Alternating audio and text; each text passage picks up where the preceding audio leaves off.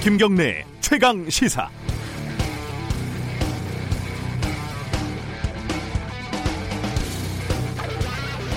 선거가 끝나고 나온 각종 통계치들 가운데요. TK하고 PK에서 민주당이 지역구에서 얼마나 득표를 했는지 그 득표율이 나왔는데 그게 좀 눈길을 끌더군요.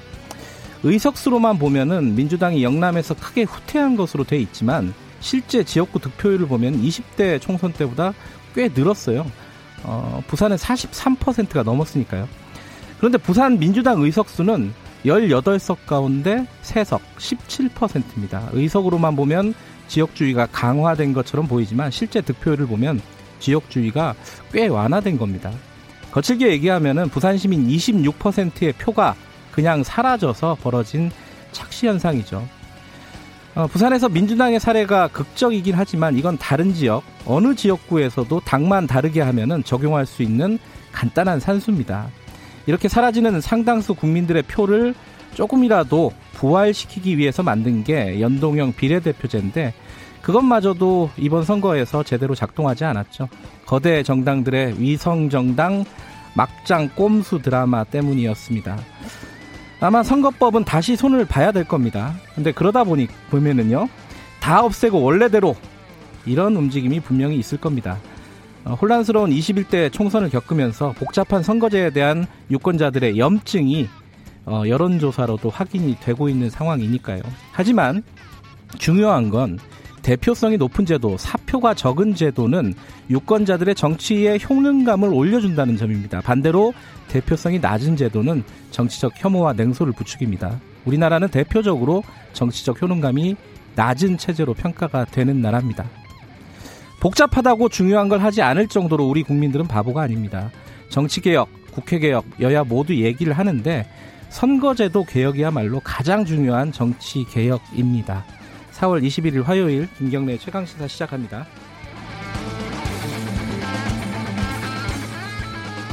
김경래 최강 시사는 유튜브 라이브 열려 있습니다. 실시간 방송 많이들 봐주시고요. 문자 참여 기다립니다. 짧은 문자는 50원, 긴 문자는 100원 들어가는 샵 9730으로 보내주시면 되겠습니다. 스마트폰 콩 이용하시면 무료로 참여하실 수 있습니다.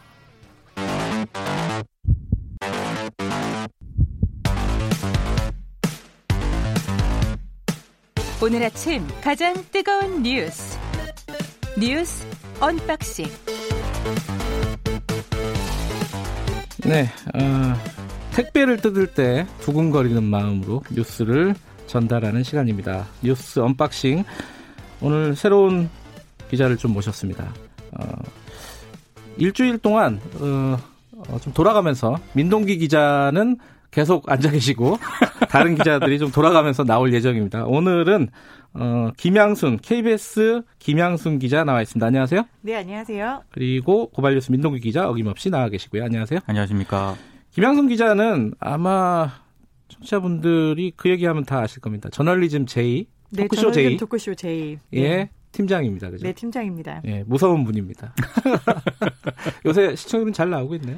네, 저희가 지난주 시청률이 서울 5.2, 그 다음에 전국 아유, 그렇게- 4.9가 나와서 그렇게까지 디테일하게 물어본 거 아닌데. 자랑을 한번 하려고요.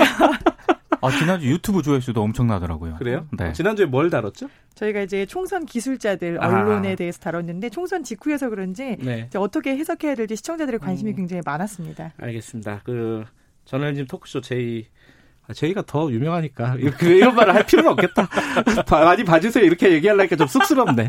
아, 그래도 많이 봐주세요. 알겠습니다. 자 오늘 첫 소식은 어 이게 또 두 분의 전공 과목이네요. 그 TV조선하고 채널 A가 조건부 재승인을 받았다. 민 기자님 이게 조건부 재승인은 뭐예요? 그러니까 조건을 달아서 이제 재승인을 한 건데요. 예. 아, 그 같은 말이잖아요. 아, 지금 원래 그 TV조선하고 채널 A에 대해서 시민단체들은 네. 조건부 재승인을 이제 취소하라고 요구를 해왔습니다. 청와대 국민청원까지 올라가지 않았습니까? 네. 근데 어제 방통위가 아, TV조선에 대해서는 2023년 4월 21일까지 예. 3년간 조건부 재승인을 했고요. 예. 채널 A에 대해서는 2024년 4월 21일까지 4년 동안 조건부 네. 재승인을 했습니다. 근데 좀 냉정하게 봤을 때요.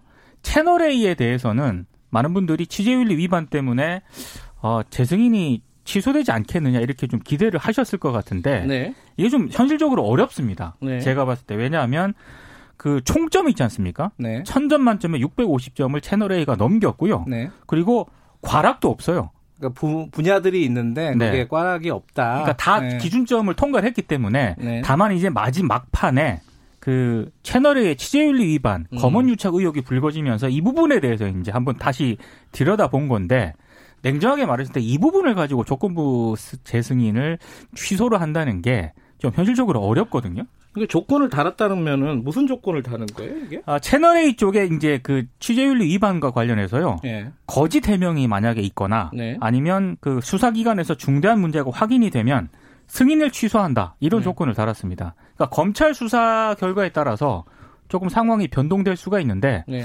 그렇게 뭐 가능성을 크게 보지는 않은 것 같습니다. 김양순 기자는 왜 아무 말도 안 하세요?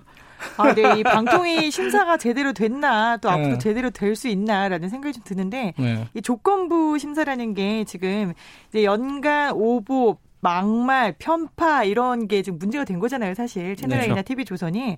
근데 여기에 대해서 이 심의 제재 조건을 법정 제재를 1년에 원래는 4건이었거든요, 문제가 되는 게. 예. 근데 이걸 다섯 건으로 또 늘려줬어요, 한 건. 그러니까 다섯 건 넘어가면은 네, 그렇죠. 다섯 건 어, 넘어가면 취소할 수 있다. 문제를 삼겠다는데 네, 맞아요. 네. 근데 이게 법정 제재라는 게 그러니까 우리가 이렇게 행정 지도가 있고 그다음에 법정 제재란 말이죠. 예. 행정 지도는 이제 너 조심해 이렇게 의견 제시라는 거고 법정 제재는 뭐 주의, 경고, 그다음에 관계자 징계 이렇게 들어가는 건데 사실 법정 제재를 방통위가 즉 방심위에서 하는 거지만 네. 잘안 합니다. 음. 이제 올해는 유난히 좀 앞에 선거가 있었기 때문에 선거에 대한 게 많아서 세 건, 네 건이 됐는데 사실 이 선거는 또 방심위의 제재 조건에서 별도예요. 선거 기사에 대한 건 별도고. 그렇죠. 아, 그것도 별도로 네, 잡아요? 별도예요. 그래서 네. 이 건수가 다섯 건을 채우기가 제가 보기에는 불가능해요. 아. 연간 다섯 건을 채운다는 게 그래요? 너무 많이 음. 봐준 거죠 방송위가. 근데 이게 TV조선하고 채널 A가 뭐 편파적이다, 뭐 막말을 많이 한다.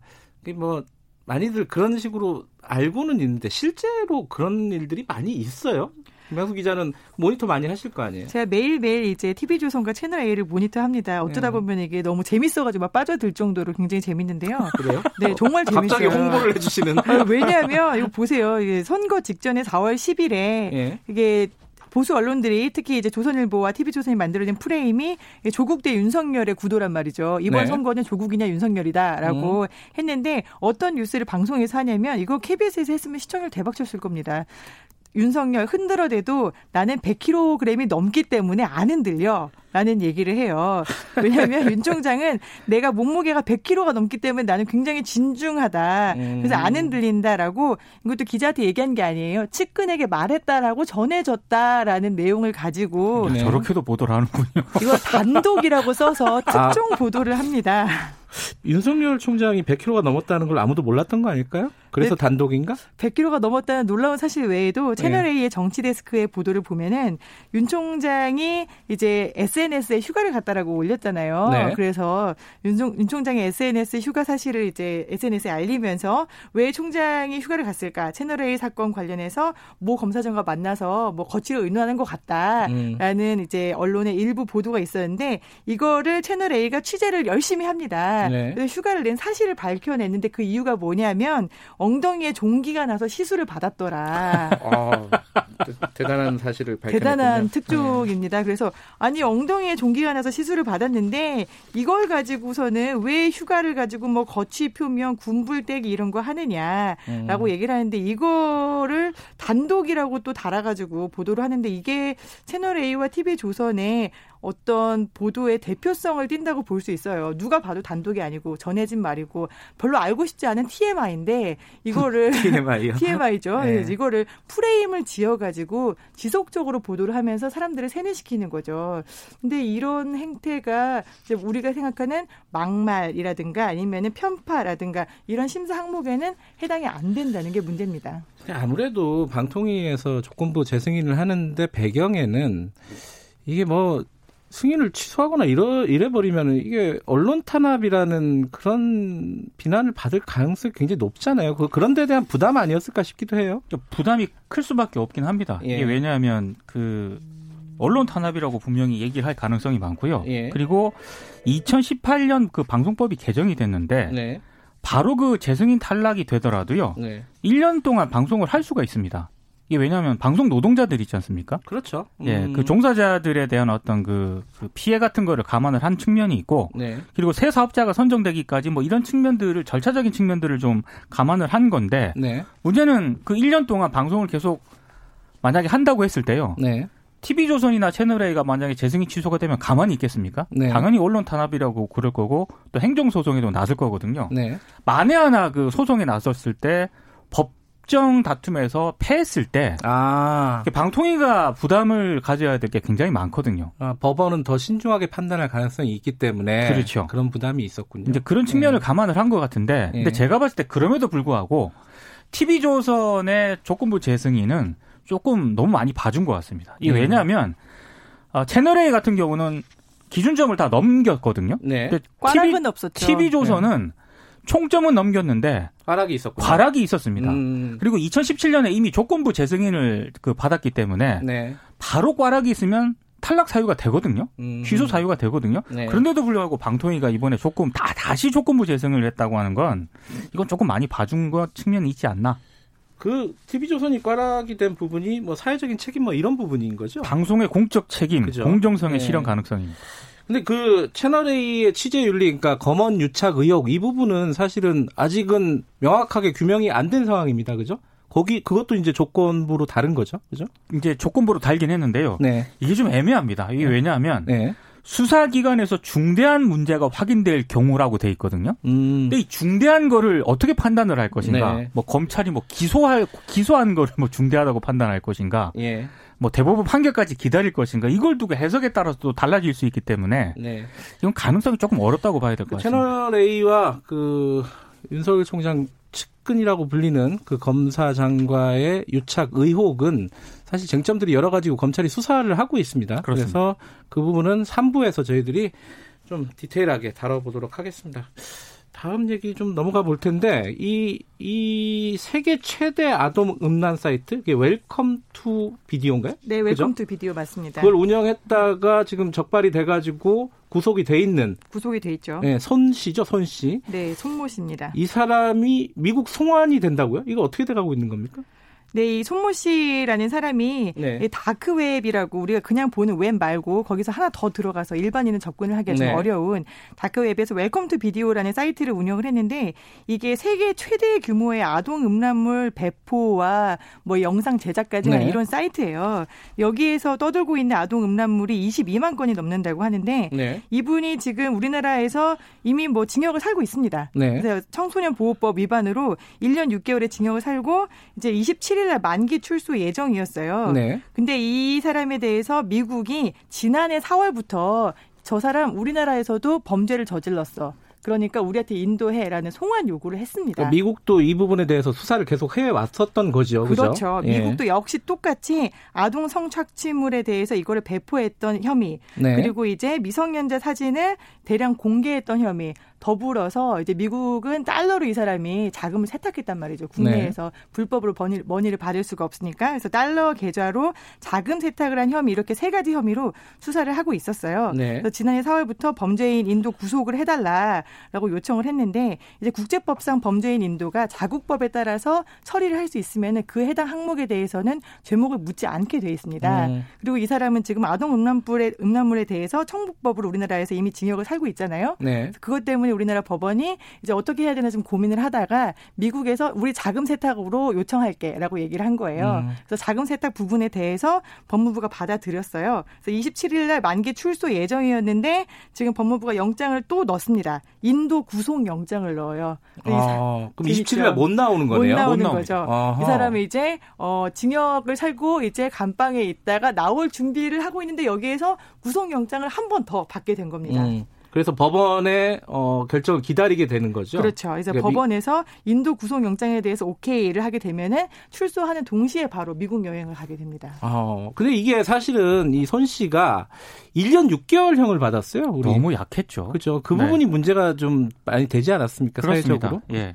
그 미국에 넘어가면은 송환이 되면은 아마 중형을 받을 것이다. 뭐 이런 관측들이 있었는데 그렇게 될 건가요? 어떻게 되나요? 국제 자금 세탁 관련해서요. 네. 미국 그 법을 보니까 이것도 20년 이하 징역형에 처할 수 있도록 돼 있거든요. 아, 그것도 형량이 높군요. 굉장히 세고요. 네. 그리고 만약에 미국으로 인도가 되면은 그 아동 청소년 그 이 음란물 소지죄 있지 않습니까? 네. 이걸로도 추가 지금 기소될 가능성도 있다라고 얘기가 나오고 있더라고요. 그래요? 근데 이거는 미국에서는 정말 셉니다. 음. 소지하는 것만으로도 5년 이상의 최소 실형을 5년 네. 이상이거든요. 그러니까 어떻게 될지 모르는 거죠 지금. 그러니까 그 Welcome to Video라는 그 사이트 이용자가 미국에서는 징역 10년 이상의 중형을 받았다. 그렇습니다.